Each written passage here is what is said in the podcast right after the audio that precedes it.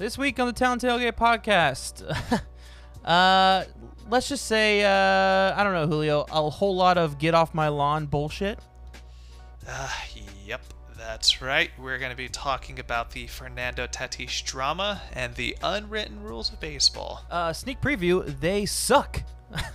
um, then next we go into the domination uh, of the Giants uh, this past series with a sweep and the struggles with the Diamondbacks, dropping the first two and then uh, getting a pretty convincing win today. A little bit of a roller coaster. Uh, after that, kind of go into a very interesting little thing. Uh, Julio, I don't know if you saw this this week. Uh, wait, you did because we just did a podcast about it.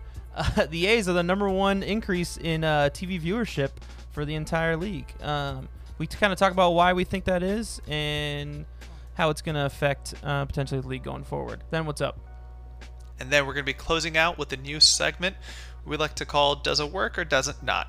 Where we're going to be talking about the first month of baseball in the new COVID world. How has Major League Baseball done? How the new rules done? As well as Oakland A's in the first month. They've been a great success, but how have they looked as a whole? Then, of course, as always, we preview the coming week and we pick our essential tailgate tools of the week. So, time to start tailgate. We just pulled up. Let's uh, set up these beer pong tables and let's start drinking. What do you say? Yeah. Let's do it.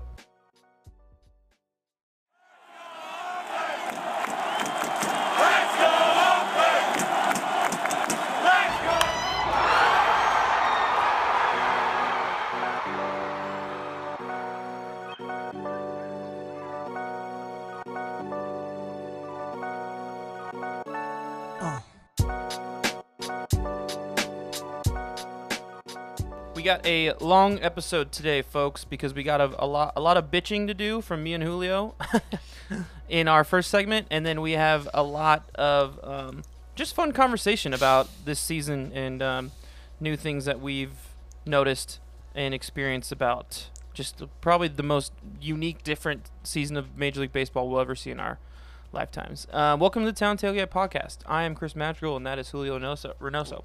Julio um, so. I know so because I'm Reynoso. What's up? There it is. Have you ever said that to someone before? did you just think of that off the top of your head? Uh, I think I have used. Uh, if someone's like, "I know so," I'm like, "I know so," I'm like, "Reno so." I've used that on somebody before, and I've probably. I actually fucking dig that. That'd be like a good like. It, like it, Twitter handle or something. It's a. I know so. No, it's a great. Uh, if I was like a TV lawyer, a TV lawyer. Like on the yeah. commercials. Like you're, you, like you're you're saying. Did you get whiplash from uh, driver from a car accident? And was it your fault? Did you have yeah. food poisoning? Well, well, you know so. I know so. Reno so. like the Cellino and Barnes. Cellino and Barnes. Yeah, yeah. Or what's injury the injury attorneys? What's the one? Uh, Adriana's uh, lawyer with the one that's always on the side of the bus in L.A. It's very. Oh LA, yeah, yeah, yeah, yeah. this is very L.A. talk. LA talk, um, followed by A's talk. Yeah. uh, interesting week though, for sure. Uh, uh, yeah. Uh, baseball is a why it's kind of we'll talk about in a second, but the last couple days in baseball is what where things really got interesting. Um, but for the A's this last week, it's kind of a tale of two teams, and we're gonna dive in a little bit more later. So make sure you listen yeah, to the full you, thing. You brought up an interesting stat about that, and I can't wait to jump into that later on. Um, also, if you are not already, please make sure to subscribe to us on Apple Podcasts, Spotify Podcasts, like and rate, all that great stuff. Uh, if you're listening, watching or listening on YouTube, please make sure you like and subscribe as well. And if you're not following us on Twitter, be sure to follow us on Twitter as well. Thank you for that. Perfect plug. Um, so let's jump into the stuff. So news around the league. Uh, we really felt like there was only one story that was worth talking about because um, we know that we're going to spend a lot of time on it. Um, all right. What was this on Monday or was this on Tuesday? This was. What I don't know what time is anymore, man. yeah, I want to say it was this yesterday was on Tuesday. Monday. Uh, Monday. It was Monday. So, on Monday, the San Diego Padres were beating the Texas Rangers 14 to 5. Right? It was 14 As most teams do, yes. Yeah, I mean, like you know, sometimes you have a blowout and sometimes you don't. So they're they're winning. Blowout. They won that game fourteen to five. it's the end of the. It's towards the end of the game. It's, it's already a blowout. Uh, Fernando Tatis, probably the best player in baseball this season, um, comes up to the plate, and he gets three straight balls, 3-0 count. Um, if you watch baseball, most of the time, most managers, especially in today's world, uh, on a 3-0 count, they give you the sign of take. What a take is in baseball is literally exactly what it sounds like. You take the pitch. You don't swing at it in the hopes that it will be ball four and you'll walk. 90% of at bat of 3-0 at bats, this is kind of the way it goes. But certain hitters get the green light and they swing on 3-0. I don't know if Fernando Tatis got the green light or not, or if he was just like, fuck it, I'm swinging. But he swings at a pitch, and nine times out of ten, this is like a fastball right down the middle because the pitcher knows that the hitter's not going to swing. He's going to take the pitch. Fastball just right down the middle of the zone. Tatis just fucking hammers the ball with three men on. So, grand slam, hit, goes out of the park, just fucking crushes it, hits a grand slam, runs around the bases. Very next pitch, or batter, I think it was the first pitch too. Very next batter, first pitch, throws it directly at the next hitter. Umpire stops, calls together his fellow umpires. They talk about it. You're kind of thinking like, okay, that was intentional. He's pissed off. He should probably get thrown out of the game. He does not get thrown out of the game. In the press conference after the game, the Rangers manager, whatever the fuck his name is, I don't even care anymore. He's a fucking douchebag. Um, the Rangers manager says in, in his press conference when asked about the Tatis Grand Slam on a 3 0 pitch, says, Back when I played, it was an unwritten rule that when you are losing by a significant amount in a game, on a 3 0, you do not swing. Twitter has gone apeshit the past couple days over this. Um, most people, I mean, I follow most people my age, so maybe that's just who I'm following. But most people are more on the side of unwritten rules are for pussies. Um, fuck that shit. And uh, I'm sorry to Julio's dad. I know you say that I no, curse a lot, no, but I can't it's help great it. because uh, I, I I don't think I told you about this, but uh, my brother Mondo had texted me the other day. Shout out Mondo, what's up? Yeah. And he's like, "Ah, you guys, I listened to the show. You guys are doing a great job." He's like, "I like that other guy. He cuts a lot. Has a lot of passion." so It's it's just my it's, thing. it's man. your hey, whatever. That's that's your way of communicating. Um. Anyway, so yeah, it.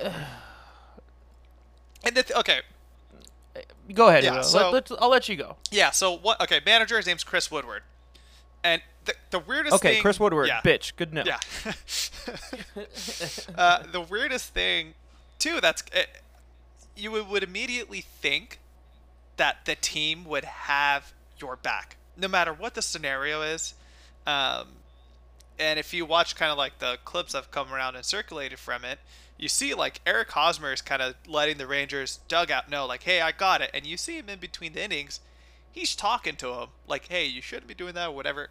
Uh, We don't Yeah. know what the full conversation was, um, but that's that's kind of bullshit. And then after the game, you have Jayce Tingler. He's the um, manager for the Padres. Was apologizing for Fernando Tatis, and then they made him apolo- uh, Fernando Tatis apologize after the game. Um, another thing too, Jayce Tingler actually has came from the Rangers organization as a manager, so there's probably like some weird connection there. But if it were look, if it were up to me, Fernando Tatis is the season he's the best player in baseball as of the season. He's only what tw- he's 21. The dude is still learning. He's gonna be the franchise of the Padres, and he's gonna be a great player for a long time. From what everybody's saying is true, from what we've seen this season. And then your manager's not gonna defend your guy and have his back. I, I if I were Padres ownership and leadership, I'd be like, if you pull this shit again and you don't defend him or any of your players in that situation, like, dude, you're gone. I think that's unacceptable to me. Like, yeah, yeah, I didn't know that his manager didn't defend him, so that's kind of fucked up. No, yeah, and it, it's if you were to be like, hey, yeah, we understand that's a kind of thing. It was it's a learning experience. We'll talk to it about it, but like that's different. But in coming out and saying he apologized. He does nothing. I'm like, it's stupid on these unwritten rules. Like this.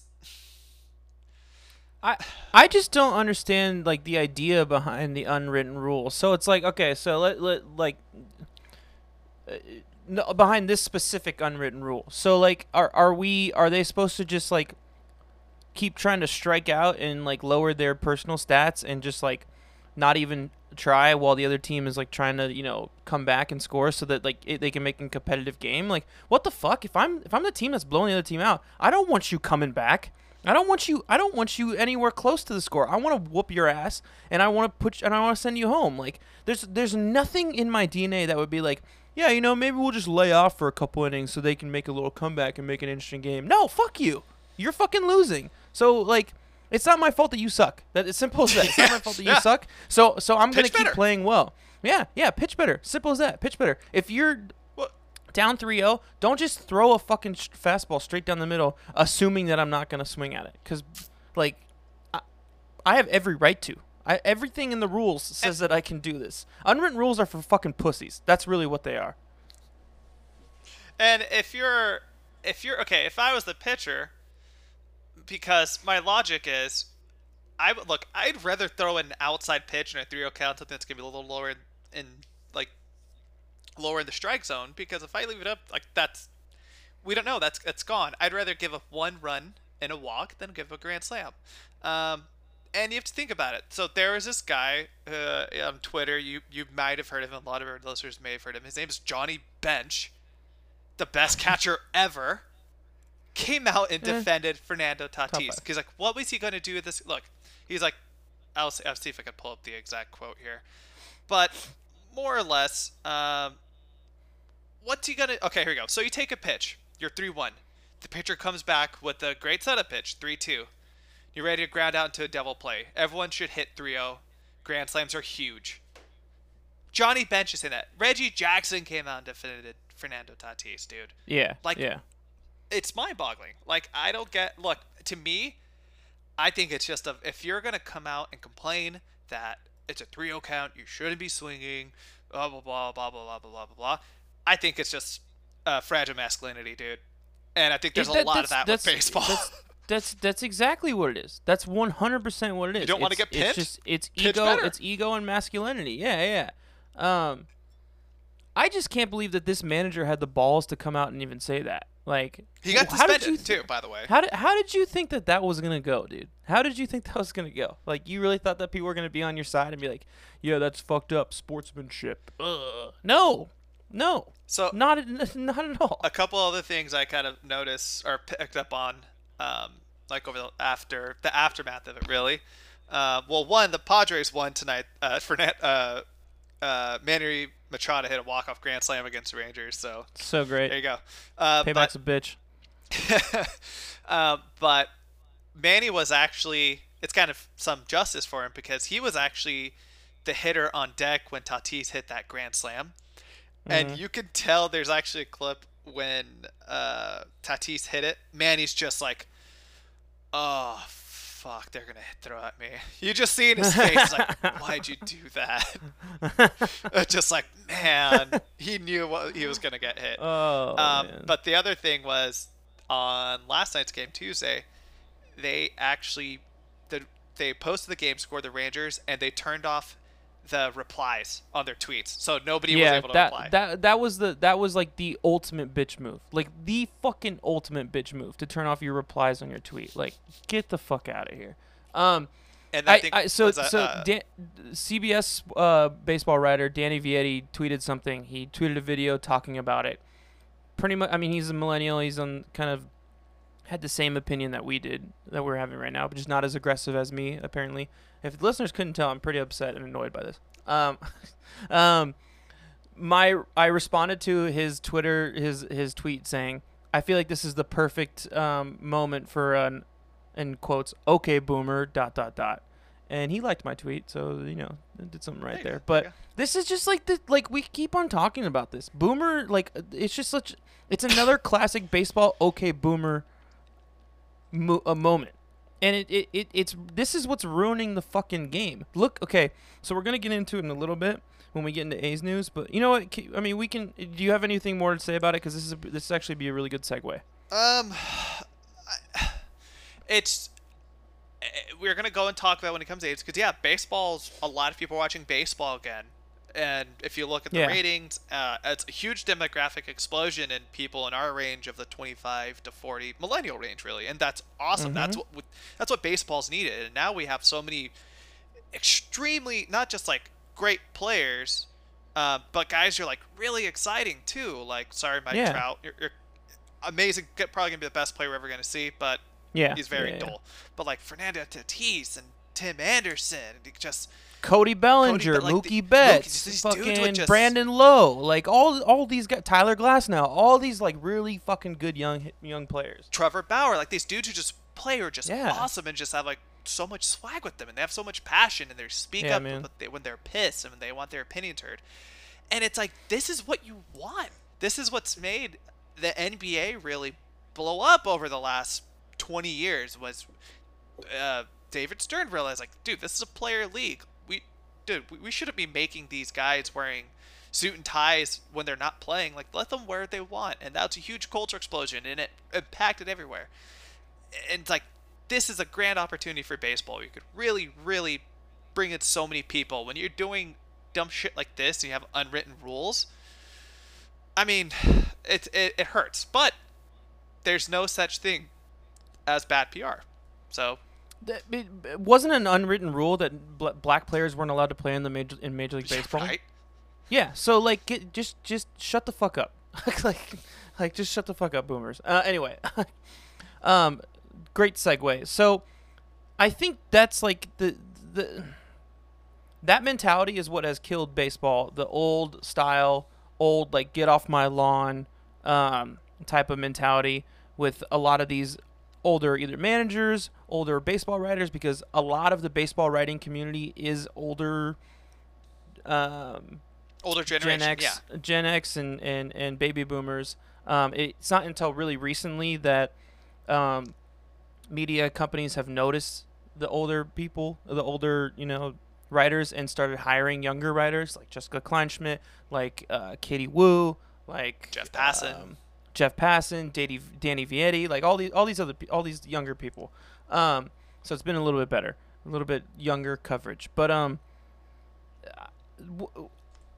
so the ratings for general baseball have gone up this season, but in particular, the te- the three teams that have increased the most in ratings in this season, which is all three of them were 280 percent plus, which is insane. Like that's just like, I mean, tripling your viewers in in in one season is crazy. The A's were the number one ratings television ratings increase in the league. Number two was the Los Angeles Dodgers. I think a part of that is because the Spectrum deal is over. I think. Yeah, um, I was gonna say. I think Spectrum they made their team more accessible. Reason. Yeah, yeah. And then uh, the third team was the Tampa Bay Rays. So Julio, what are the three things about those three franchises that really are the most sim- like what what is the the the common factor in these three franchises? I know what it is, but I want to know if you can point it out. Uh, the common thing. So it was. Let me I have to read the it A's. It was A's, Dodgers, Dodgers, and and the Rays, the Tampa Bay Rays. Well, one, they're they're all super exciting teams. Mm-hmm. Um, they're all good, obviously. They're all yeah. they're, all great. They're all really good teams. Uh, they have a lot of exciting for it. Uh, I can tell you easily with the A's and the Dodgers. I think uh, just being in such a massive market in the Bay Area and Los Angeles, yeah, uh, with the new COVID world and a lot of people like myself are working at home now, and we're like I watch baseball. Uh, Chris and I were kind of arguing about this earlier because like he's been watching basketball playoffs all day, and I'm still watching baseball day. I'm still even if it's like I was watching Tigers, uh, White Sox for like a while earlier. Um, yeah, yeah.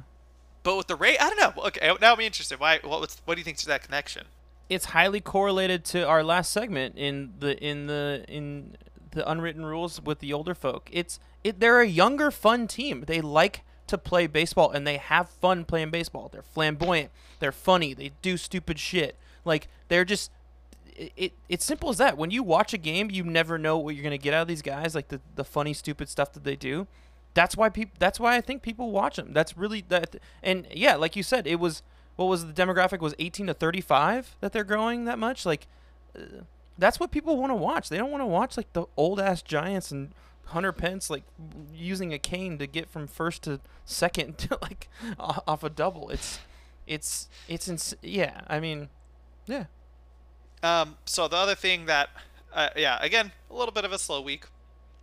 Uh, with the baseball news, um, something we happened tonight. We're not going to get too heavy into it because it is a developing story. We want to kind of see what the true fallout is going to be. Uh, but during the Reds Royals game, uh, it was mm-hmm. a doubleheader or back to back game. Uh, during the game, the color analyst, the color analyst of Tom Brennaman for the Cincinnati Reds. No, he's the play-by-play. Play-by-play. Sorry, but whatever, same thing. Uh, no, it's not. He said use a homophobic slur without realizing he was on air. Um, during the game, he actually issued a formal apology. Uh, said he was a, a, man of faith. He is not that kind of person. Um, again, this is an ongoing thing. We're not, we don't want to really get too in depth with this topic, uh, but fuck him. Uh, there's no room for any of that kind of language. If it's off, like this is what you're saying off air. There's no room for that.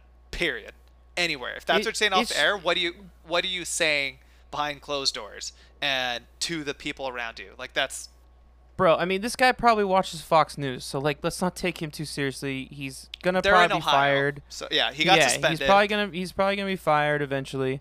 It's just you know whatever. Like, just fuck this guy. He's probably closed-minded. He probably thinks that like he probably thinks that China's out to get the United States too, bro. You I just mean, know, uh, like over the next couple days, that Trump is to come out and support him. And it's just yeah. going to be this whole thing when, and he's going to be, watch, he's going to speak at the Republican National Convention next oh, week. Oh, God.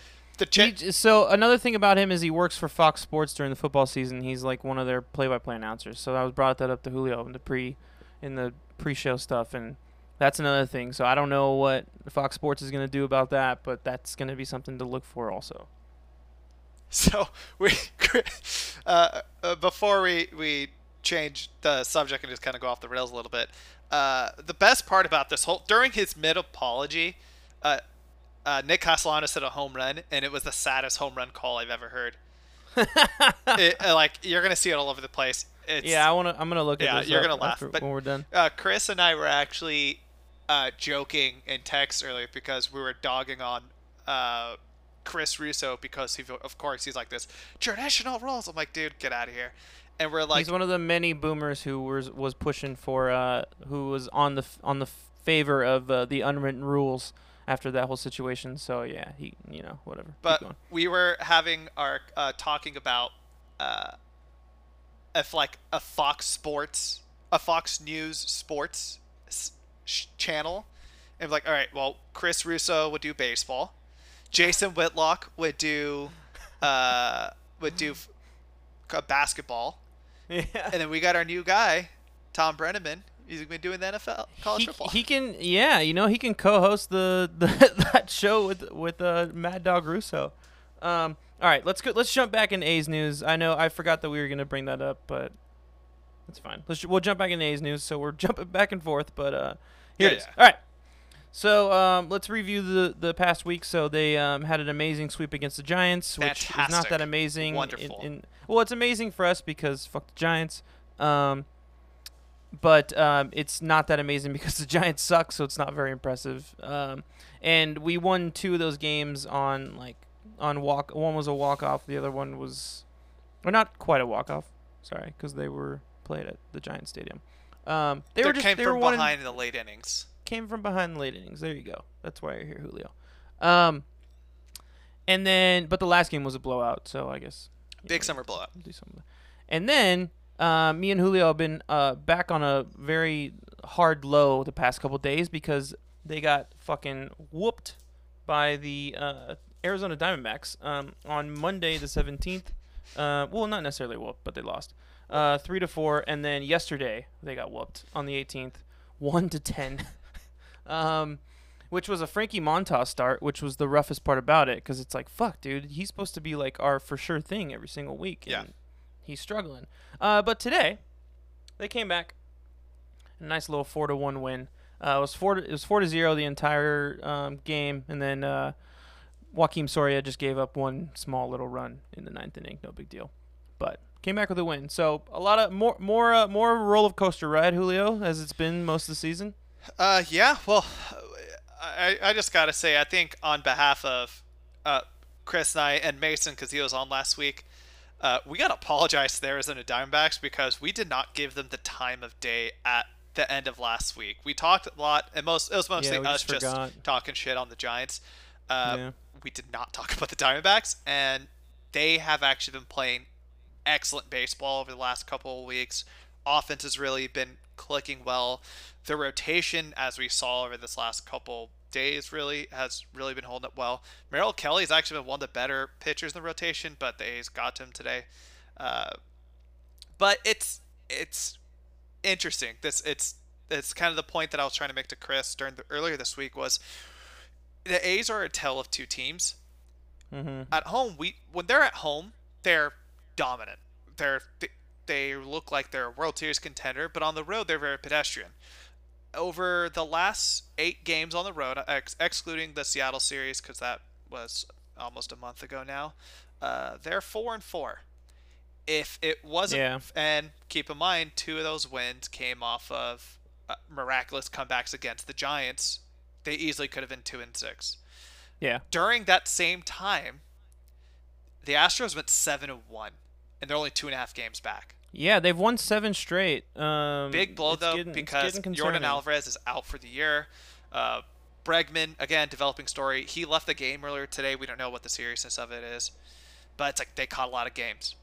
Altuve's still playing like shit though on the bright side. yeah, but Correa still lined it up. Um, Yeah. but like the guy don't want the worst. But anyways, uh, but so what's going on? We're scoring well. The team is still scoring throughout that whole series. Those eight yeah. games. I mean, our run differential's plus twenty seven. Yeah. Like that's fucking great.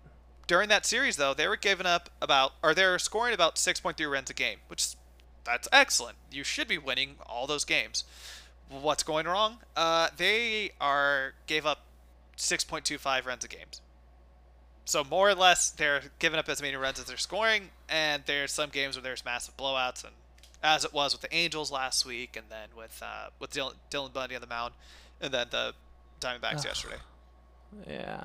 Um, I mean, and and another apology to the Diamondbacks because they are a good team and they were a good team last week when we recorded, and we just we totally just glossed over it because we were just excited about beating the Giants and sticking it to all of our Giants friends. Um, yeah, I I mean, so like the Diamondbacks right now, if the playoffs ended today, they would be the sixth seed. Um, they're playing really good baseball. They're one game over 500, but they're also in the toughest division in baseball. So that's the reason why they're only one game over 500. If they played in like the NL Central or the NL East, they would be battling for first place, um, like competitively. Um, the only reason why they're not in the West is because the Dodgers have won 18 games. It's pretty wild. Um, so yeah, I. I think that's that's kind of like and and especially after they won today, that's making me settle a more settling factor. Um, Yeah. that like okay, like maybe we can compete with the NL West a little bit because they won today, but we have been other than the Giants atrocious against the NL West this season. Um, and a big part of that was something that we've kept, we've been talking about a lot, Julio, in our just text message. I think the AL West just fucking sucks. I think it's the worst division in baseball. So we we're in the worst division of baseball, which props us up, and then we have to play our out of division games against the best division of baseball, which props us back down. So that's why it's like a roller coaster, fucking every week, up and down, up and down, up and down. Yeah, honestly, and it. I for sure thought the worst division would have been the. Oh, actually, the NL Central's giving us a run for the money too. Uh, but I thought for sure it was going to be the AL Central because Yeah. Detroit huge rebuild, Kansas City huge rebuild. We Yeah. thought I thought personally thought the Indians were going to be worse, a worse team this year, but they're they've been their rotation's been lights out. Mm-hmm. And I don't know if a lot of us really expected that. We thought the Twins were going to run away with that division. But yeah, we're getting. And the thing is, too, uh, a lot of these, like the Rangers, uh, who knows? Lance Lynn has been kind of a godsend for them, but the recitation has had major injury issues. They've been very shaky. Uh, the Angels, yeah, that, Dylan Bundy again, same thing. Been a godsend. It's been excellent on the season. The recitation is very shaky. Same with the bullpen, and then Seattle uh, will come back with their hockey team in a couple years. Dude, the the the angel, uh, the uh, the Kraken, um, the Angels have 17 losses, man. That's a lot. And like it's like I know that they missed Rendon in the beginning, but they only missed Rendon for like a handful of games. Like they I don't know. They've just I, been I, I I'm starting to feel better about my uh, just constant shit talking on the Angels this entire offseason. Well, eh, they've been hit pretty bad by the injury bug. You look at um, Ohtani had he's can't pitch for the rest of the season. He missed some time hitting wise. I know. Yeah. Look, don't no, just look. He's he's let me have that little faith in that guy that I really like. No, I Uh, like watching him play. Don't get me wrong. Andrelton but Simmons has been out. Uh, That's uh, true. That's Rendon missed that first week or so. I have Justin Upton. I, I can't remember if he was out or not, but yeah, they've had injury issues, and that I think, uh, knock on wood, if you're with me, the A's have actually been pretty lucky Go when Raiders. it comes to injuries so far. Outside of guys like uh, Burch Smith and or and then Puk, I guess, and then Montas over this. Mhm. But uh, that yeah, they've been hit the hardest with that. Um, Yeah. but it's it's going to be scary. We're, we'll get a little bit more on why this is a bigger concern when we talk talk about the coming week of Yeah. the season. But I think as of right now, we just got to be happy because Luzardo pitched his arguably his best game as a major league starter tonight. Yeah. He was really good. Lights Um, out stuff against a great offense. So Yeah, so uh, for the listeners, the stat line on that is because I'm sure you want to hear it if you haven't watched the game. Um, he's pitched six and a third, or six and a third. Only had four hits, two walks, and seven strikeouts. He was pretty dominant. Um, it was it was a lot of fun to watch. Um, and it it you know Montas had a bad start. He'll bounce back next week. I'm 100% confident on Well, that. Chris Bassitt is uh, um, consistently doing Chris Bassitt things. I know Mason isn't very you know, we talked about this last week. He's not very high on him. Doesn't think he's like a number three starter in a rotation or in a in a playoff series. But he continues week after week after week, proving that he is consistently going to be an above average pitcher. Which you can throw that in the number three slot in a in a playoff game series if you really need to, and you know what you're going to get out of him. Maybe he gives up two or three runs. You just got to depend that the offense can can can go run for run with the other team and he's been good. He's been good. Mike Fiers is all over the place. So it's been nice having that consistent veteran in the rotation to ground everybody, I think especially the young talent. you bring up a good point with like yeah it, as long as the offense kind of hits and we're kind of seeing so far if you look at the standings you look at their schedule over this past month Yeah. uh, more than anything it's so important that they got to clinch home field throughout the AL Yeah. or in the playoffs in general because it's Or like, at least at least the two seeds. So then you know maybe the AL ALCS you don't get the home field advantage, but but, But yeah, but they're the playing- playoffs. yeah but, but well because like they're playing so much better at home Yeah. I'm sure that's same for a lot of teams, except actually uh, the Brewers. The Brewers actually have a better away record, but that's we don't talk Mm. NL here, um, or NL Central. But yeah, yeah, I, I I agree. It, it I mean the one or two seed is is you, if especially with the home the home and away splits that overwhelming like you said, it's definitely going to be important to get the one or the two seed um, in the playoffs. Um, cool.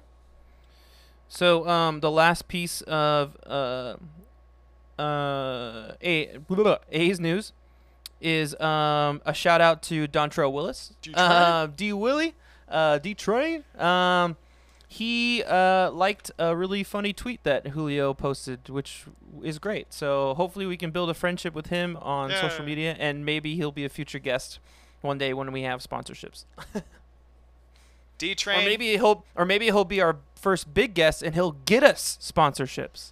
we'll find the exact minute mark of the podcast for him to listen to. But this is our pitch to D Train, East Bay native. Come and help out some fellow East Bay natives on this Oakland A's Mhm. podcast. We'd love to have you on here. I think we all, I, myself, and I'm sure a lot of my friends and Chris included, grew up with you, like idolize you because you're from the East Bay. We did the leg kick whenever we'd go out and play Dude, baseball. the leg kick. Fuck yeah. Yeah, we'd love to have you on here. Thanks for liking the tweet. 2003 World Series champion. Um, Dude, no joke. I think that's probably like my favorite World Series team. I loved playing with the Marlins on like uh, MVP baseball 04. Uh, I have a lot of thoughts on that, and we can get into that off air. Um, or maybe another podcast. Maybe we can go into. We'll, go, we'll do uh, it our, podcast. Our our our, our fa- Oh yeah, that'd be a good one. Our favorite um teams to play with from MVP baseball 2005. Um, yeah, D Train. Uh, come on here. We're trust me, we're a fun podcast. We wouldn't uh, grill you on questions and shit like that. We would literally just talk A's with you, like we did with Mason last week, and then you can give us all the insight and knowledge that you have because you're so much wiser than us uh, when it comes to baseball. All right, let's go over last week's essential tool of the week. Julio, let's talk about yours first. Yeah. Uh, Tony Kemp. Tony Kemp was my guy. Uh, he just like the rest of the A's offense, he had a fucking lit yeah, it up. He had a great series in San Francisco, but against the Diamondbacks, he regressed. He hit 200 for the week. He was in the lineup every day, and that was the one thing that I want. I remember pointing out in last week's show was because of the Laureano suspension, we're going to need somebody like him playing every day so we can kind of ease up the legs on the outfielders, and that's what happened and it was just an extra perk that he played so well in that Giants series. Uh, Diamondback I mean, series he, again. He hit in that he hit in that two hole for two games, right? Yeah, yeah, yeah. He was in the two hole while Laureano was out, uh, but again regressed against the Diamondbacks hitting wise. The big thing, Fosse brought up a really good point last night uh, during the. It was just uh, first off, announcers when you're getting blown out are the best because that's when the real talk comes out from them. But he brought up a great point because it looked like Tony Kemp was trying to just swing too hard. He's trying to swing for the fences, and he's like, "Yeah, these are awesome players. Like you're not going to hit for home runs." He was like, he compared him a lot to Jemile Weeks, mm. which is like not the best power guy. He's not a power guy, but hey, great contact, good speed, good on second base, and yeah, it proved it. Like if you can just kind of do that, don't do anything extra. Uh, you you should be able to be like an everyday second baseman for the A's. Do you think because he had a good uh, weekend, at least not week, but weekend, and because Pinder isn't hitting so well, that he's gonna be the regular second baseman for the rest of the season, like the everyday guy? I could see he'll it. Keep platooning. Yeah, I could see. Yeah, Pinder's fallen off a little bit hard. He's kind of running into the same issue that I think the team as a whole does when they get in these offensive lulls, which is yeah they go big or go home. They just mm-hmm. love swinging for the fences so much, and when that happens, that's when you see again great game tonight. They struck out like nine times. That's yeah. what happens you, when you go big or home. It's cool when you do hit it, great turnout. But when you don't, you're gonna strike out nine, ten times, and I think the A's are actually last. Well, they're first in the league in terms of strikeouts as a yeah. team. So that's what happens. And I think Tony Kemp is that kind of player once he realizes that like work the count, get on base, get swing for single doubles, you'll be great. But yeah, I could see him really taking this position for the rest of the season. Yeah, I like him there. I feel comfortable with him there, even when he's not hitting well. As long as he's like further down the order, um, not taking up more at bats than guys who are hitting well. Um, especially with Laureano back, you know he'll be in that two hole, so it'll, it'll kind of work out. But I, I I trust him um, especially on on defensive side as well. So Big I think time. that's the move. And who All right, so um, let's do Mason's first. Okay. Um, we'll do mine last because you you guys both picked great ones, and I picked uh, uh, I didn't pick a bad one. I picked the middle of the road one. Um, Mason's was Mark Canha. Mark Canha again also lit it up, and he's been he played well against the Diamondbacks too. Just didn't get really any help. He had two home runs in the past week. Um, played some really good defense, especially against the Giants. Had like two great catches in center field again taking over that center field spot for Ramon Laureano. Um, well, moving from left to center, and then Robbie Grossman played left field um, all all weekend. Um, yeah, he's been you know he's just being Mark. This is what he does. He he uh, he plays solid defense. He um, has a lot of heart on the bench. Really like boosts the guys up and gets them riled up and excited.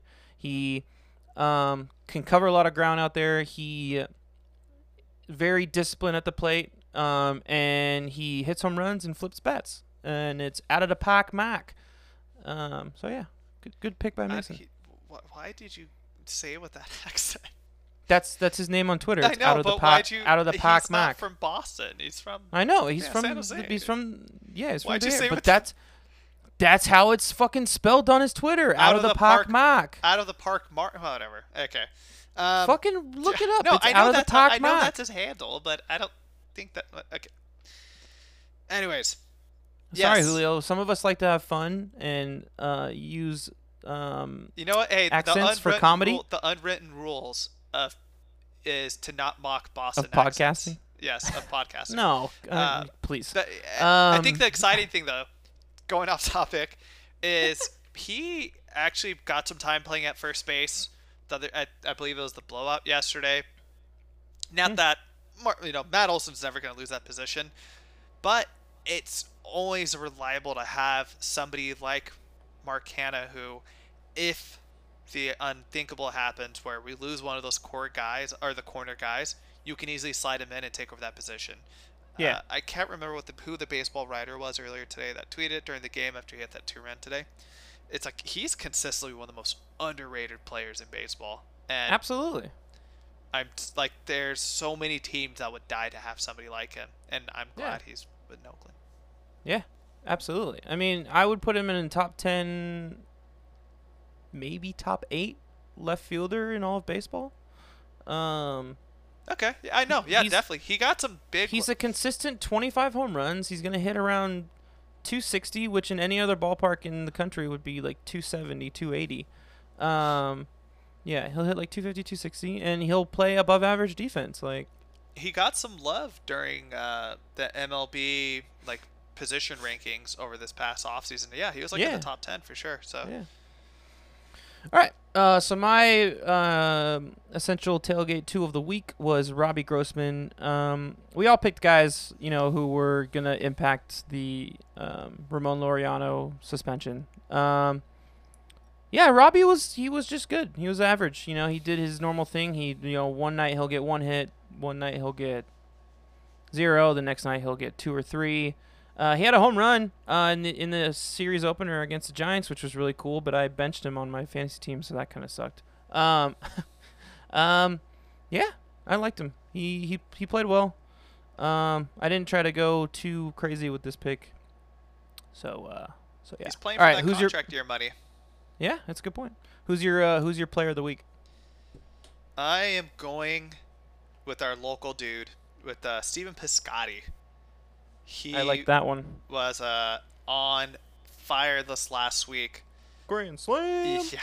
Uh, batted 292, three home runs, 12 RBIs. He torched the Giants this weekend, and he's. Eh, I'll be honest. I'm. I know we've talked. I don't know if we've really talked about it a lot on this podcast, but Chris and I have talked about this a lot offline as well, maybe on his other podcast.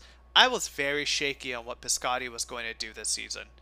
Uh, last year, injured majority of the year, we really didn't get see him to play at all. And when he did play, he just wasn't playing well, especially compared to his first season where he hit something. He was, he was like in the 260s, he hit 25 home runs or 20 plus home runs, and he was like looked awesome. He looked awesome in right field, very serviceable guy. And then last year fell off. I I fell off the train, but this season, if you would have to, if the A's were to do like their own comeback player of the year award, so far in the season, it's been him.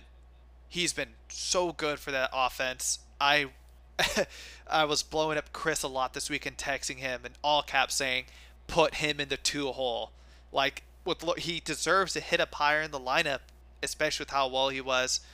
And honestly, uh, Laureano he came back from suspension last night. He didn't really do much on the hitting wise. I think he went 0 for 2 or for 3 tonight if he's going to keep up that trend over this next week, don't be shocked if you see him drop down a little bit and Piscotty moves up there if he's going to continue this.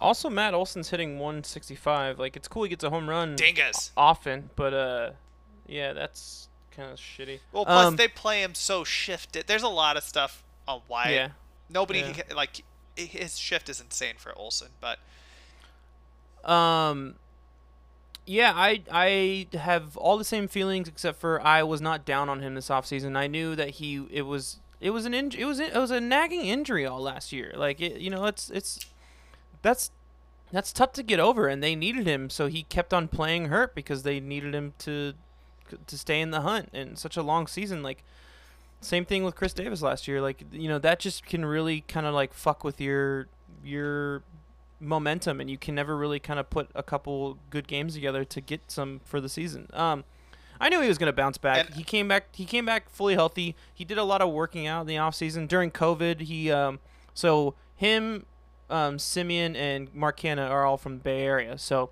they're so I mean just so that um, the audience knows, a lot of MLB players, probably most of them, they have their regular house, which is typically like in their hometown or something like that, like wherever they grew up, and then they have like their summer house, which is like you know wherever their team plays, because that's where they live during the season.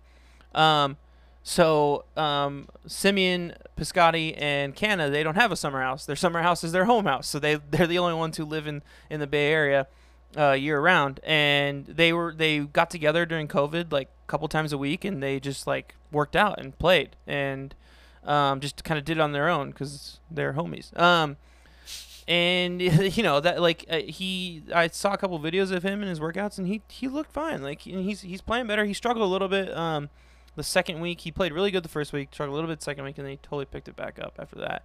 Um, he's got a huge arm, which is so important in that outfield. Just knowing when you're a team going up against running bases up against an outfield of Mark Canha, uh, Laser Ramon and Stephen Piscotty. Like that's why so many guys get held up at third because they know all three of those guys can just sling it at him.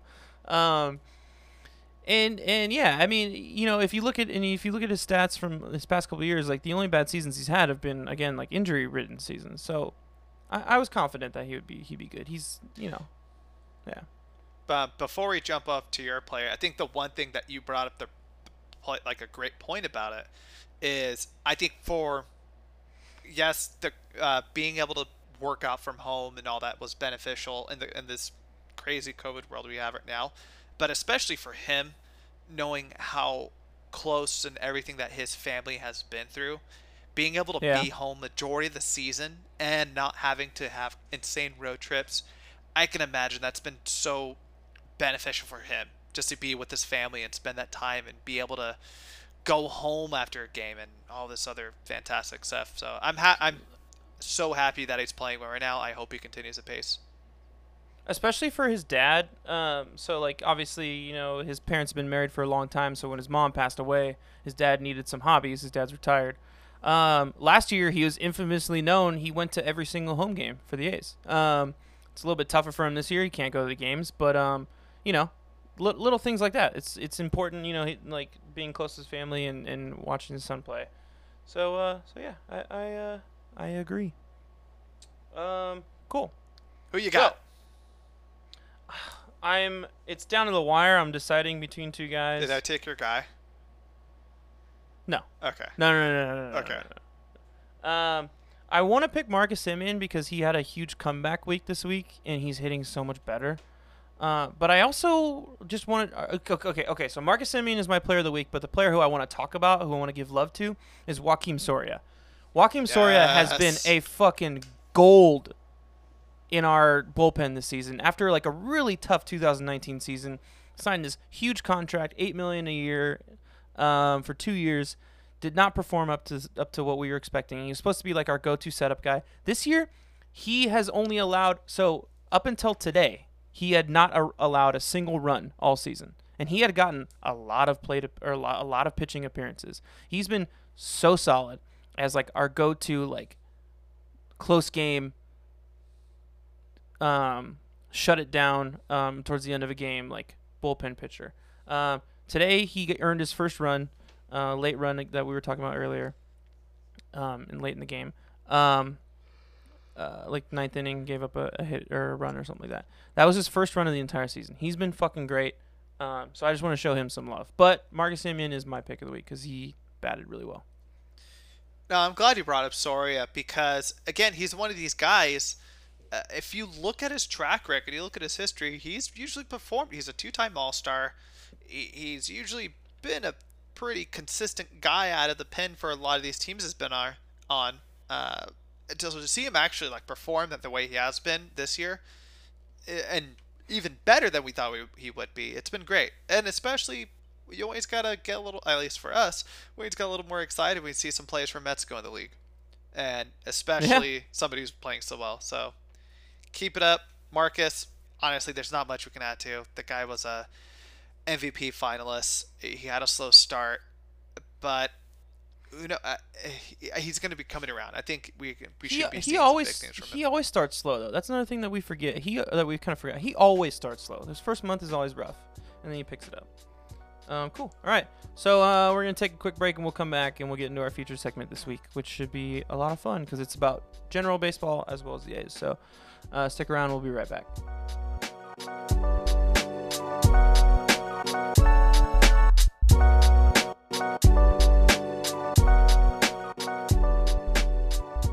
All right, everybody, welcome back. It is the Town Tailgate Podcast with Chris Madrigal and Julio Reynoso. So let's hop into the featured segment, Julio. Yeah. This week, um, our segment is going to be called "What Works and What Doesn't." Um, this is going to be uh, we're going to do it in two parts. We're going to do first generally because um, we talked about it a lot how this this baseball season is going to be kind of like an experiment um, we're gonna be able to try new. They're gonna be able to try new things out, see if it works or not. So we've been like really wanting to talk, do this segment for uh, pretty much since we created the podcast. But we agreed we wanted to wait like at least a month in, and like kind of like see things like play out and how they and how they uh, how they work and whatnot. So we're gonna start with strictly baseball, the general baseball, and then we'll do for the A's what works and what doesn't. So, Julio, I'll let you do the first one. Julio, what works and what doesn't? On this first topic, no, that's too much. Uh, the first thing, PTI. Yeah, no fan viewing experience. Now, this is a little broad. This isn't just not having any fans in the actual stadium itself, but uh, the actual game of how they're scheduling things out, how the actual national TV schedule is working, how the announcers calling from their home stadium was working as a whole. Uh, if I had to kind of leave this off, I'd say it started off pretty choppy. We I don't remember if we talked about on the pod if this was off air, but it, you can tell that there was definitely some learning curves. Especially, I noticed yeah. Uh, Glen Kuiper when Matt Olson hit that walk off, his home run call was kind of okayish because they kind of just yeah. lost crowd and uh, they lost sight of the ball, and it sounded like they're pretty dependent on the crowd to kind of like amp them up a little bit. And and plus, it was pretty quiet at the Coliseum. I know they put the artificial sounds up there, but it wasn't really working. But mm-hmm. as a whole, I think it's improved a lot. You can tell these the announcers are really starting to feel themselves. You can tell that a lot of the stadiums are actually doing a pretty good job when it comes to like the fake crowd noise. I will say what's not working though is the weird CGI fans that they've been doing, like Fox Sports yeah. has been doing. Yeah, that in the Giants game, that was really fucking weird. I don't, uh, I w- I wasn't digging that at all. Um, especially because like a home run ball, just like I, I forgot whose home run it was, but it just nailed the fans in the in the what would have been in their face, and they just don't react. So it's just like, all right, what's the point of this? Like, what's going on here? It's like, oh, that happened. But the one thing that we're both I've been complaining about that should be more is they just need to have baseball on all day. Yeah, dude. I mean, yeah, that's that's not working. Um, that's definitely not working. We can split it up in a few parts. Um, eh, let's let's say that the the calling games from the home stadium it was broken, but they fixed it. I think that's that's how yeah. we can. Yeah, but it, um, again, I I I I mean I'm I think that they just gave him more camera angles because you got to give him access to all these camera angles. I think that's what it was. I think the first couple games they're like, oh, we'll give you three monitors, you'll figure it out. But they probably extended that, I would assume. Yeah, it's uh, well, it's sorry. Go ahead. Go ahead. Uh, I think the big part is well, one we said like if you're going to have one a lot again, a lot of people are working from home, or a lot mm-hmm. of people are kind of forced to be home because of just the COVID world and just have to be precautionary, and why wouldn't you have this on all day? I know a lot of us have been watching basketball all day over the last couple days, the playoffs. Yeah. And it's just a great opportunity. And you brought up the point off air, or I think in the pre show, why doesn't ESPN or ESPN2 or ESPN Plus or ESPN the Ocho, whatever they want to do, start showing more mm-hmm. national games during the day? They were given that same attention to the Korean Baseball League, which, God bless you, you saved me a lot of pain through those first few months of quarantine. Yeah. Uh, yeah. Why don't you have the same thing with Major League Baseball? Is there like a weird deal? Or Fox Sports? Why don't you try to pick it up over there? There's or Turner Sports. I, it, it doesn't make sense. Like uh, you should be doing more of this. It, it especially doesn't make sense because you look at the lineups that ESPN two and Fo- and FS two are playing. So ESPN has like yeah, like you said, a million channels. They have uh, ESPN Plus. Probably get a lot of ESPN Plus um, subscribers out there who would watch baseball games. I would. Um, you have ESPN two, which ESPN two all they do is run reruns of ESPN talking head shows all day. It's like all right, so like Get Ups in the morning, right after Get Ups done on ESPN, they air it on ESPN two. Right after First Takes done on ESPN, they air on ESPN two. It's just like, well, just use that airtime. We don't have to fucking watch Get Up twice. Just use that airtime to to air baseball games and then adjust the schedule. Make like half the East Coast teams every day um, play afternoon games. So then they're starting at uh, uh, 10 in the morning. I would wake up at 10 in the morning and watch a game if it was nationally televised. Like, I, I just it doesn't make any fucking sense. Like they they have the capital to do it, so why wouldn't you do it? Like maybe there's like some legal jargon in um, all these like blackout rules that fucking MLB has, which is ruining also ruining the game. Um, just amend those for a season, like and work out a deal with these networks. I guarantee they would have at least a month ago they would have loved to have the the the uh, the coverage. Yeah, I can imagine you probably nailed it right on the head. Is uh, a lot of these networks have probably have like their own private syndication or cable laws, and the only reason why we're getting basketball all day now is because it's playoffs and it's on ESPN, TNT, and then NBA TV. Um, but even the remainder of the regular season, it was like three games on TNT, and then like three games were like local. You know. But at the same time, like, what the hell else is TNT can only show so many Batman movies during the day. Exactly. like they kind of hit their wall with, uh, but at the same time, like yeah, we talk about Fox or ESPN with their talking heads and all that. But like Fox Sport, dude, who's nobody's watching Fox Sports. No. Like, what do you No. have to show during No the day? You're gonna have a talking I don't heads want to. I don't. You think show. I give two shits about Nick Wright and and Cris Carter arguing in the morning? No, Nick Wright I and his fake shit. hair. Yeah, Nick Wright's the worst. I fucking hate Nick Wright. I've gained a I little more respect over him over the last six months or so. Um, because I, I lost respect for him when like- he made Baker Mayfield the eighth best quarterback in the league last year, and Baker Mayfield was terrible. And he's a so. Chiefs fan. Yeah, I mean he's just he's a homer for everybody. He's homer. Um, for, we don't have to get. I Nick Wright sucks. We don't have to get into this. Yeah, he does it during the time. Uh, before we jump to the next one, let's do. Uh, uh, let's give it a grade. I'd say right now, it's a. I'd say give it a B. you give the viewing. You give the viewing experience. uh, seeing how it started out as and where it is now, uh, it's yeah, or B minus. There's definitely some things that they can improve on. Having games more accessible throughout the day for everybody, because like I can watch baseball day because I have MLB TV, but there's people who are still don't have that or have local restrictions. It could be better. I totally disagree. It's a C minus. It's barely passing. It's just like just spread out your games. Like there's no you don't have to like so you in terms of what why most regular season games these days are at night is because they want fans to be able to come to games. So you do it after they get off work and they go to a game and you can sell tickets and you make money that way. If you don't have to do that, if you can't have fans and you don't have to get any revenue that way, why the fuck are you doing games at night every night?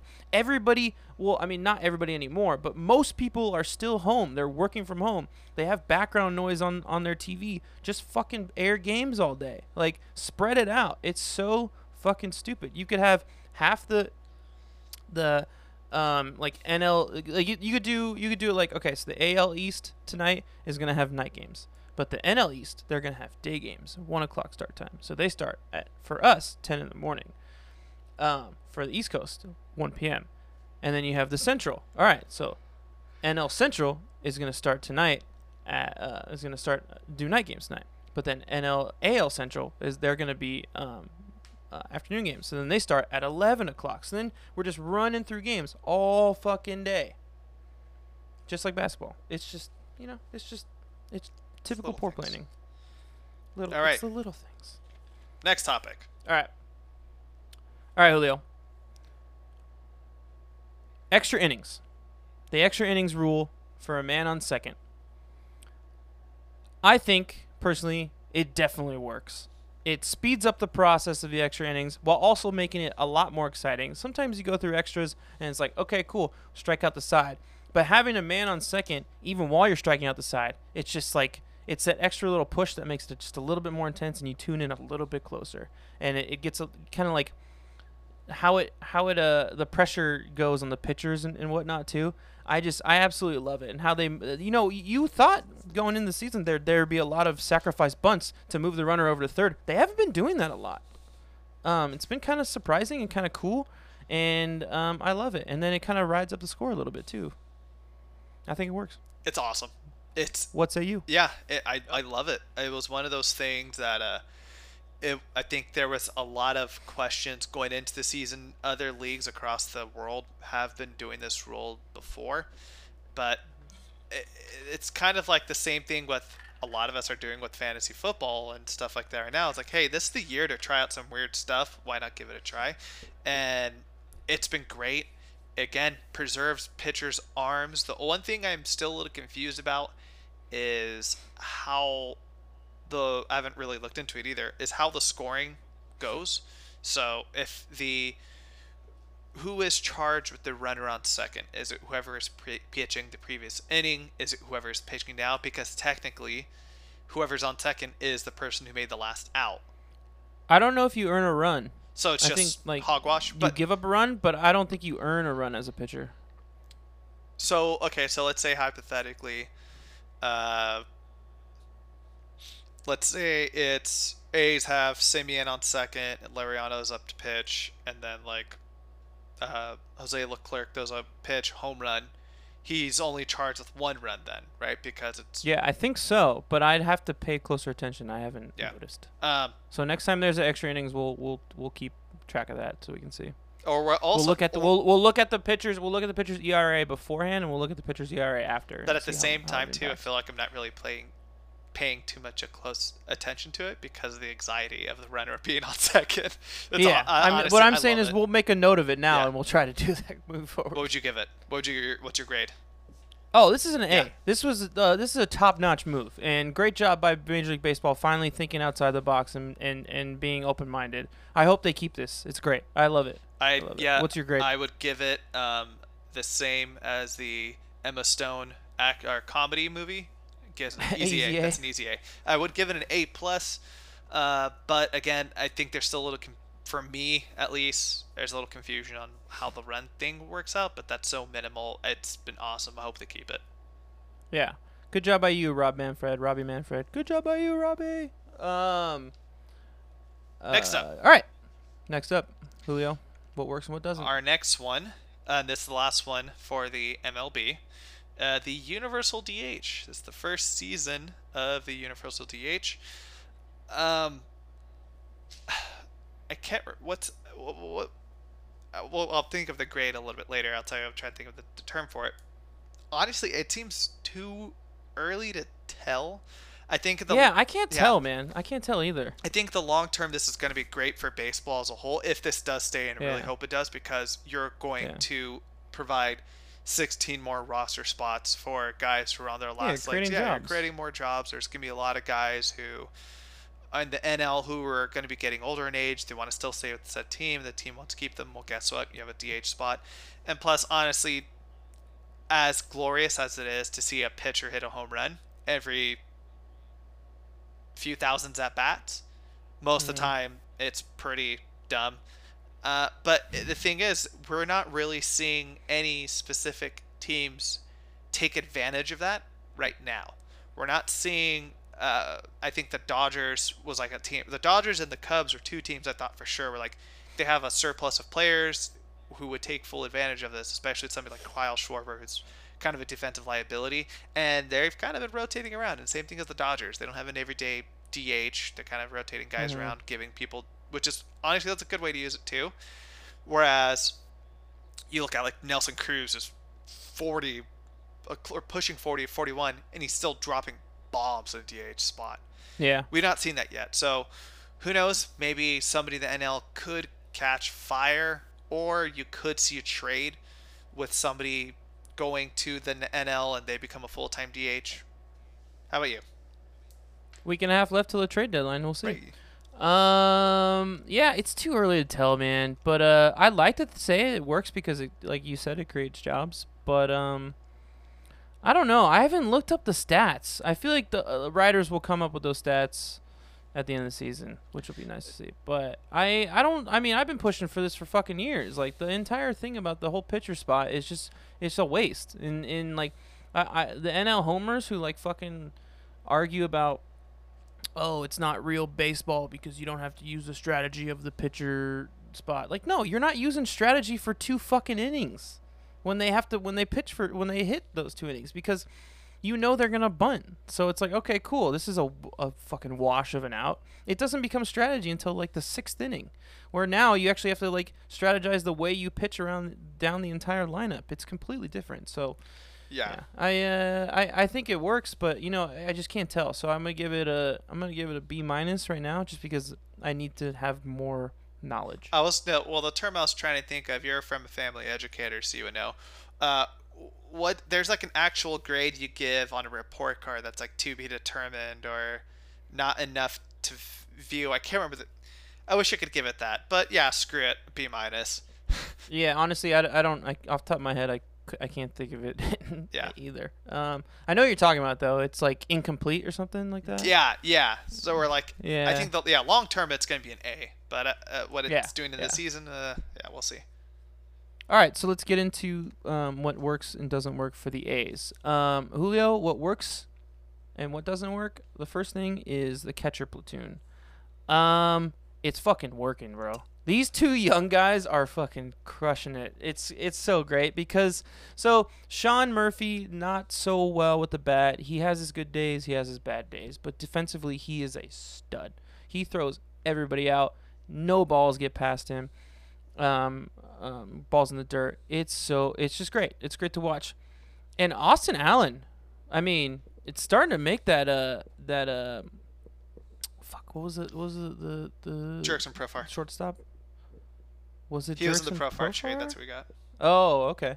Jurickson Profar trade uh, kind of work because he's still very young, 26.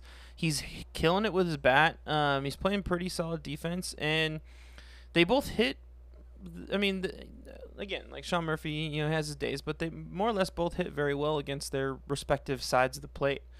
Um, I'm liking it. And the best thing about this, Julio, both guys are locked up till 2026. We may never yep. see a new catcher for the A's ever again. Yeah. Like, it's it's great. But they're both 26 and younger. I think Sean Murphy's 24. Austin Allen's 26. Um, it's fucking awesome. Uh, I love it. Um, it is working. Yeah. Uh, I honestly I love it too. It, this was one of the positions uh, I was hoping we would get some sort of aging catcher who at least come in there and like teach these guys or if they were to fall through they kind of back oh so that's why I was like really hoping like Stephen Vogt would resign or there was rumors of like maybe even a Matt Wieters. Uh, but it's turned out really good so far. The number offensively they're doing enough. Again Austin Allen's been good. Austin Allen's been yeah uh, combined they have a, three home runs I believe like seven RBIs if you're to you always got to look at these platoons as like one mega player. The great thing mm-hmm. about Sean Murphy, excuse me, he walks. He is so mm-hmm. patient at the plate, and he gets on all the time. You already mentioned they're great uh, defenders behind the plate. I have noticed though, uh, especially with this Luzardo game, and this was something that I, I, th- I we talked about off air in a previous show, was you're going to see Murphy's connection a lot with these guys he pitched with and the minors. So when Luzardo's up, of course he pitched lights out with him behind the plate. um, when Puk eventually does come back, imagine that same expectation. But so far, we don't really need too much from them offensively because again, there's so much power up and down that lineup. Them getting three home runs combined is already enough, and you've brought the the best point of all. It's like they're on contract for another five to six years, so fantastic. I'd give it, um, I'd give it like an A minus so far. I like that. Um, I uh, yeah, it, it that that's it, I feel comfortable with the future at catcher moving forward. Um, even if one of these guys falls off, we still got the other. That's the, that's the best part about it. And the catching platoon has always kind of worked for us. Think about like 2002 with uh like Derek Norris. 2002 and, uh, and uh, or 2012. Sorry, 2012. Um, 2012, 2013, Derek Norris and Stephen Vogt, like that platoon worked really well. Mm-hmm. Um, John Jaso when he was kind of in that pl- pl- platoon too. Well, you said 2002, um, and I thought of uh, Ramon Hernandez and Adam Melhuse. Yeah. And then yeah, Jason yeah. Kendall and Adam Melhuse. Jason Kendall and Kurt Suzuki, and then At the Kurt end of it. Suzuki Mhm. and uh, uh, um, um, Brand or Powell. For, I forgot his first name. Landon Powell. Uh, Le- Landon Powell. It, it's always kind of it's always it's always kind of worked. And it also Um, helps when your your manager was a former big league catcher, uh, Marcus Jensen, A's bullpen coach. Shout out Marcus, uh, former catcher as well. Having that experience is huge. Uh, Yeah, and uh, and Austin, you were saying Sean Murphy is chemistry. Austin Allen, he, they show him all the time in the dugout. He's fucking like laughing it up and like joking around with those Yeah. guys. You can tell he's really connecting with them too. It's great. Um, I give this one a double A for Austin Allen. Double A. double A, Get it? MCO. Uh, all right, Julio. What works and what doesn't? Our next one, what works and what doesn't? The bullpen. Wow, we. Uh, this mean- was the thing. Yeah, I if you, this was probably uh, outside of the second base stuff, and we've already praised Matt Kemp enough, so I don't think we really want to talk about it too much in here. The bullpen was the Yeah. biggest issue going into the season, and they have been excellent, and the numbers are showing. Uh, Liam Hendriks has shown that he is, if not, or he is one of the best, if not the best closers in baseball. Joakim Soria, as, a setup man, has been lights out. Uh, Yusmeiro Petit has been a freaking workhorse, just going in and pitching ev- almost every day. Chris loves it when he does and tweets about it. Uh, Burch Smith. Bir- Burch. Yeah, the bad Burch. Ooh, man, he's been out of nowhere too. He's been so good. It's kind of a bummer that he's on the IL. Um, really, the only question mark, or then Jake Diekman's been so good as well. He's kind of getting Huge bounce back here. Huge bounce. yeah, back. uh, he has. A, somebody was giving me shit about this a while back when I said this to them, but I said uh, he has the stuff. He just got to get it out. He's, he need, just needs to figure it out. And he's like, well, that's every pitcher. I'm like, well, shut Yeah. up. But no, but a it's showing it, especially like dude, if you have a lefty that can throw 90 plus out of the pen, that's so lethal. The only guy who's really, and this this could be a whole therapy session of just us talking to each other about it, but like Lou Trevino, he's still the one guy. Um, he looked so promising. Uh, the 2018 rookie season, he had a really rough year last year, and uh, it's more or less continued over to this season. Yeah, uh, yeah. Every other pitcher in, you know, except for the a few guys who had small stints, like Jordan Weems didn't play so well. But every single pitcher in our bullpen, J, we didn't even talk about JB Wendelken. Yep. He's been very solid too. I mean, he had like one bad game, um, but that's uh, that was a game where the A's were already kind of like losing. I think they're losing by like two runs to the Angels or something like that. Um, yeah, he's been the only just dark spot, and you know, James Kaprielian got brought down. Uh, was it today or yesterday? I think it was today. Yeah. Um, and Paul Blackburn got brought up. I don't get that. Um, that call up and bring down. Like, it definitely like. Kaprielian had a. I mean, he only had one inning, but he had a solid inning. Gave up the home run, but other than that, he looked pretty good. And I, I think I would rather see what I got with Kaprielian than give Lou Trevino his thirtieth second chance. You know. I Like, have a conspiracy theory. I put my tinfoil hat on. I think he's gonna be a trade bait. Kaprielian. Yeah. Well, mm, look, Puk Puk is pitching again. He's going to be coming up probably for the next couple weeks or so. Um, yeah. Once Burch is healthy, he's going to be back. I'd imagine uh, Trevino. It might get sent back down when Puk comes up. Who knows? But mm. it's like, hey, this is what he's got at this level. We'll keep him down in the lower levels to keep him healthy. I wouldn't be shocked yeah. if if we've. I'm sure we'll talk a little maybe next week about uh, any potential trades or anything that would kind of make us excited uh, with the mm-hmm. trade deadline coming up in a couple weeks. That hey, conspiracy theory hat. All right, interesting. Um, I yeah, I'm hoping that we get some uh, some interesting uh, articles from Passan and Rosenthal and Slusser and people who would know some stuff, so we can talk some trade potential trades next week. Um, all right. So what do you? What grade do you give it? I'm definitely works. By the way, definitely works. Yeah, yeah, yeah, yeah. D- definitely fantastic. Uh, I give fuck. I'd give them an A plus. Honestly, it's it, I, the expectations were so low into the season, and they've just been lights out for the first month. The Lou Trevino thing kind of gives it a lower grade for me. I think I give it a, an A minus, maybe a B plus, just because he's had two really bad outings. So I think it kind of favors towards B plus. But other than that, like and the other guys, the other guys bring that average up. Like he's he's he's getting like forty percent on tests, but the other guys are getting ninety five. So like the average project, is kind of like yeah, it's working out a little bit. And the biggest another thing too, before we jump on to the next project or the next subject, is uh, they're belling out the rotation when they have bad games. Yeah. They A's would not have won uh, the first two games of that Giants series if mm-hmm. the bullpen didn't kind of ease the the craziness of those starts from um, who started on Saturday, Manaea and Luzardo. Kind of they kind of bailed him out. So yeah. All right, last thing that works and what doesn't work. Um, the young pitchers. I'm kind of indifferent on this because Manaea hasn't been pitching well, except he had a good start this past weekend.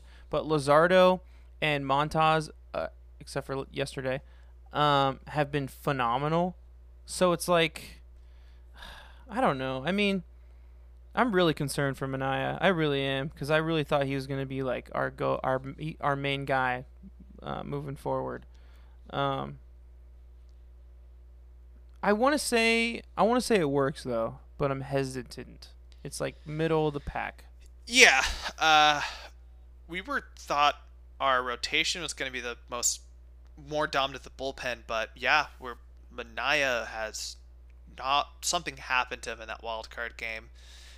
Yeah. Uh, he got the he maybe he got the yips, but who knows. Uh, Montas, yeah, he didn't look great the other day. I wouldn't be shocked if there are still some lingering injury issues from him missing the start. Maybe he just had it pitched during that time and wasn't back in shape, which I wouldn't be shocked if his next outing he comes back and pitches lights out. Uh, yeah. Luzardo, he did not look great on Friday against the Giants, but at the same time, uh, Giants have a dominant righty lineup. So when you have a lefty coming in, of course they're gonna see the ball mm-hmm. a bit better, and it's on short notice. But when those two guys are on, they're they're like those are going to be like that's our future. When you see those two guys, feel, especially yeah. with whenever Puk comes back up, uh, there's they look like they're on it, but yeah, it's it's still shaky. It doesn't help too that Mike Fiers has been a little inconsistent as well. Uh, and mm-hmm. even though it, when you have somebody who in your rotation who you know the day after, like, oh well, I had a bad game today, but I know tomorrow we'll be in a little better shape because this guy's pitching. Mm. We don't know what to get out of Fiers the next day, and who knows? I'd um. I think the potential still really high with that, with those two and Manaea. I still think where there's still some hope in him, uh, but right now I'd probably give it like a C. Yeah, yeah, I think I give it a, a C, a C minus, like barely passing, just because of the Manaea. If you were to exclude but there, but there were there were some bright spots in Manaea's last mm-hmm. start that could he could be turning it around. Um, if you were to exclude Mania, this would probably be like B plus A minus. Yeah, easily. I would give it. I would give it a solid B. I think, um, just because of the the minor wrinkles between like each had uh, a rough start.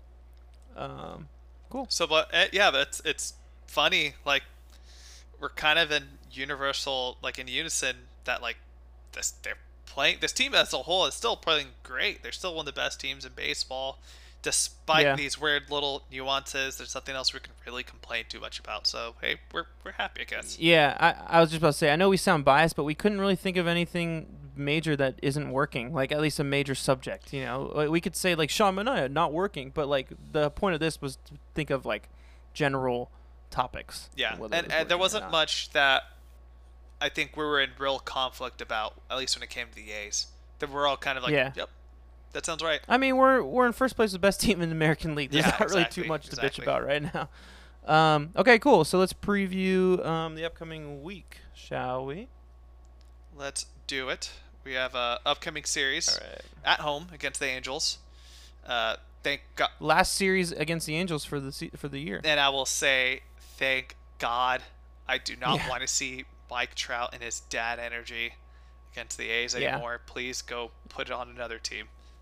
Yeah, I'm good. And I'm glad that it, that it's at home too, and maybe we'll play a little better. Yeah. Um, and then uh, we go. We head to Texas, and we get to play the Rangers. We get to play the the team that's managed by um, the biggest uh, uh, boomer in uh, the history of baseball, um, the pussy who said um, unwritten rules. Uh, I'm just kidding. Um, Chris Woodward. Yeah. Then then we go then we go to Texas to play the Angel or play the Rangers. Um, yeah, Angels. I think we could. Uh, we're at home, so I feel a little better. So I think we might win two out of three. Um, and then the Rangers, I'm pretty confident we can sweep them. If, if yeah, I'm pretty confident. Now this them. is when Khris Davis is going to christen the new stadium. Yeah, yeah. There you go. Fact check correctly this time. Yeah. We are actually. They will be in Dallas or technically Arlington. Dallas, Arlington. Yeah. yeah. Um, uh, the only I think I like that you said two out of three from the Angels because again we're kind of giving our credit to Dylan Bundy. He's been so great for them. Um, I I don't think we've looked. I have, at least I haven't checked into how the rotation lines up against Texas in the coming week. But if we're going against Lance Lynn, uh, hold on to your butts because he's been one of the best pitchers in the American League so far in the season. He had a really great game tonight against the Padres. You only give up two runs. He had a, uh, I think he was like the first starter this season to throw a complete game. Uh, last week against was the Padres. I can't remember, but uh, it's always fun when they play Texas. It's gonna be cool to see the new stadium, their yeah. new uh, barbecue grill they got going on. Oh yeah. But uh, something we got to be aware of. We talked about this Chris hinted at it for a minute, and then uh, I've brought up earlier in the show road woes. The starting mm-hmm. on text, starting against the Rangers on Monday or Tuesday, their next ten games are on the road. They go Houston to Texas to, to Ar- Texas Arling- or Arlington, Houston to Houston, Seattle. Yeah. yeah. Which, uh, pretty winnable series. Houston's playing a lot better, but we'll see what's going to happen uh, with uh, Yordan out and then whatever's going on with uh, Bregman's injury. But this is going to be a more or less make or break series, a stretch for the season of like, do you want to be taken serious as a AL contender? I know you've been very vocal about like how the A's have been disrespected a lot when it came to power rankings, that the best record in baseball, but they're still second and third. Mm. If they want to be up in that number one tier team, uh, past the Dodgers and the Yankees and all that stuff, all those other teams, they've got to be successful on this road trip. Yeah, yeah, yeah. Um, I don't really have too much to add. I think you you kind of said it all, and I think a, the Texas is a good team to start off a road trip like that because then maybe you can get some momentum going on the road and mm-hmm. kind of break this little like curse they got going. Um, the road curse. Cool. Uh, let's pick our essential tailgate tool of the week, Julio. Um, you may go first because you're the best cat dad there is. Uh, to listeners, that's the shirt he's wearing right now. Best cat dad. I've said this. We've talked about him so many times. I feel like somebody has used him as third player of the week to watch.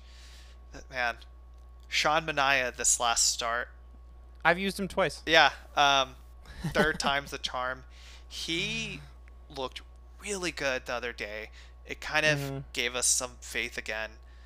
Um, and during the the radio broadcast with Korach tonight, he said his changeup is actually starting to look normal again. It's kind of looked like what it was it had been in the past and how it looked in the beginning of or last September when he came back and looked so great. Um, yeah. And I think going against to, again got to look up where the rotation's going to line up. But if he were to go against either playing at home against the Angels, and again friendly confines of pitching at home, or playing in Texas, where there have been said that this has been more of a pitcher stadium than the old ballpark in Arlington was. This could be very beneficial, and I, we talked about kind of make or break with some other with this series.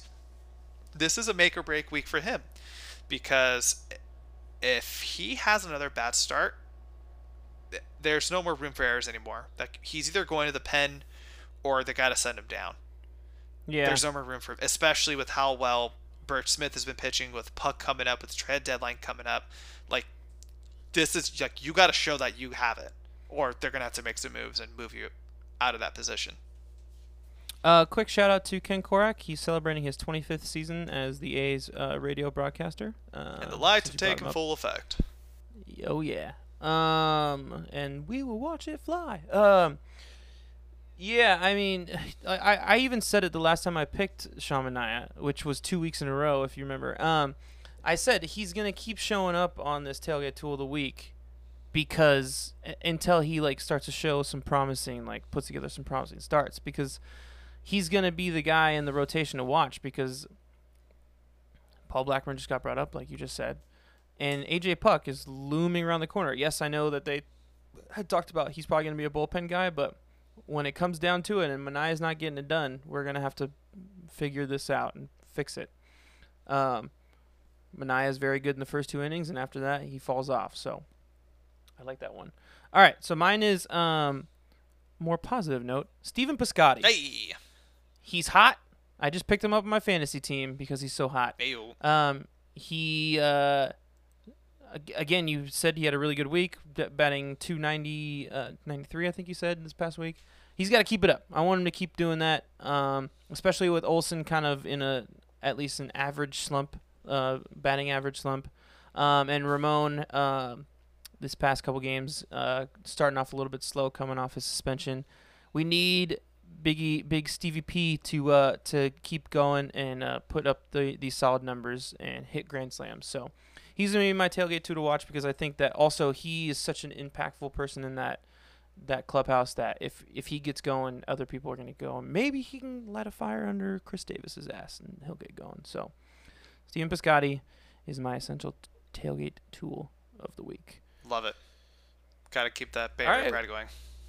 Oh yeah. All right, Julio. I think that's gonna do it for this week. Thank you all for listening. This was a lot of fun, but it's time. It's time. Let's pack it up. Let's go. head on. Toss the coals. Let me uh, Let's put, find a way break, to break, sneak in my sneak in 19 your crimes bottle of, bottle of wine here. uh, take down the pop up because the game is starting. Uh, thank you very much for listening. And last but not least, Julio. Let's go, Oakland. Woo!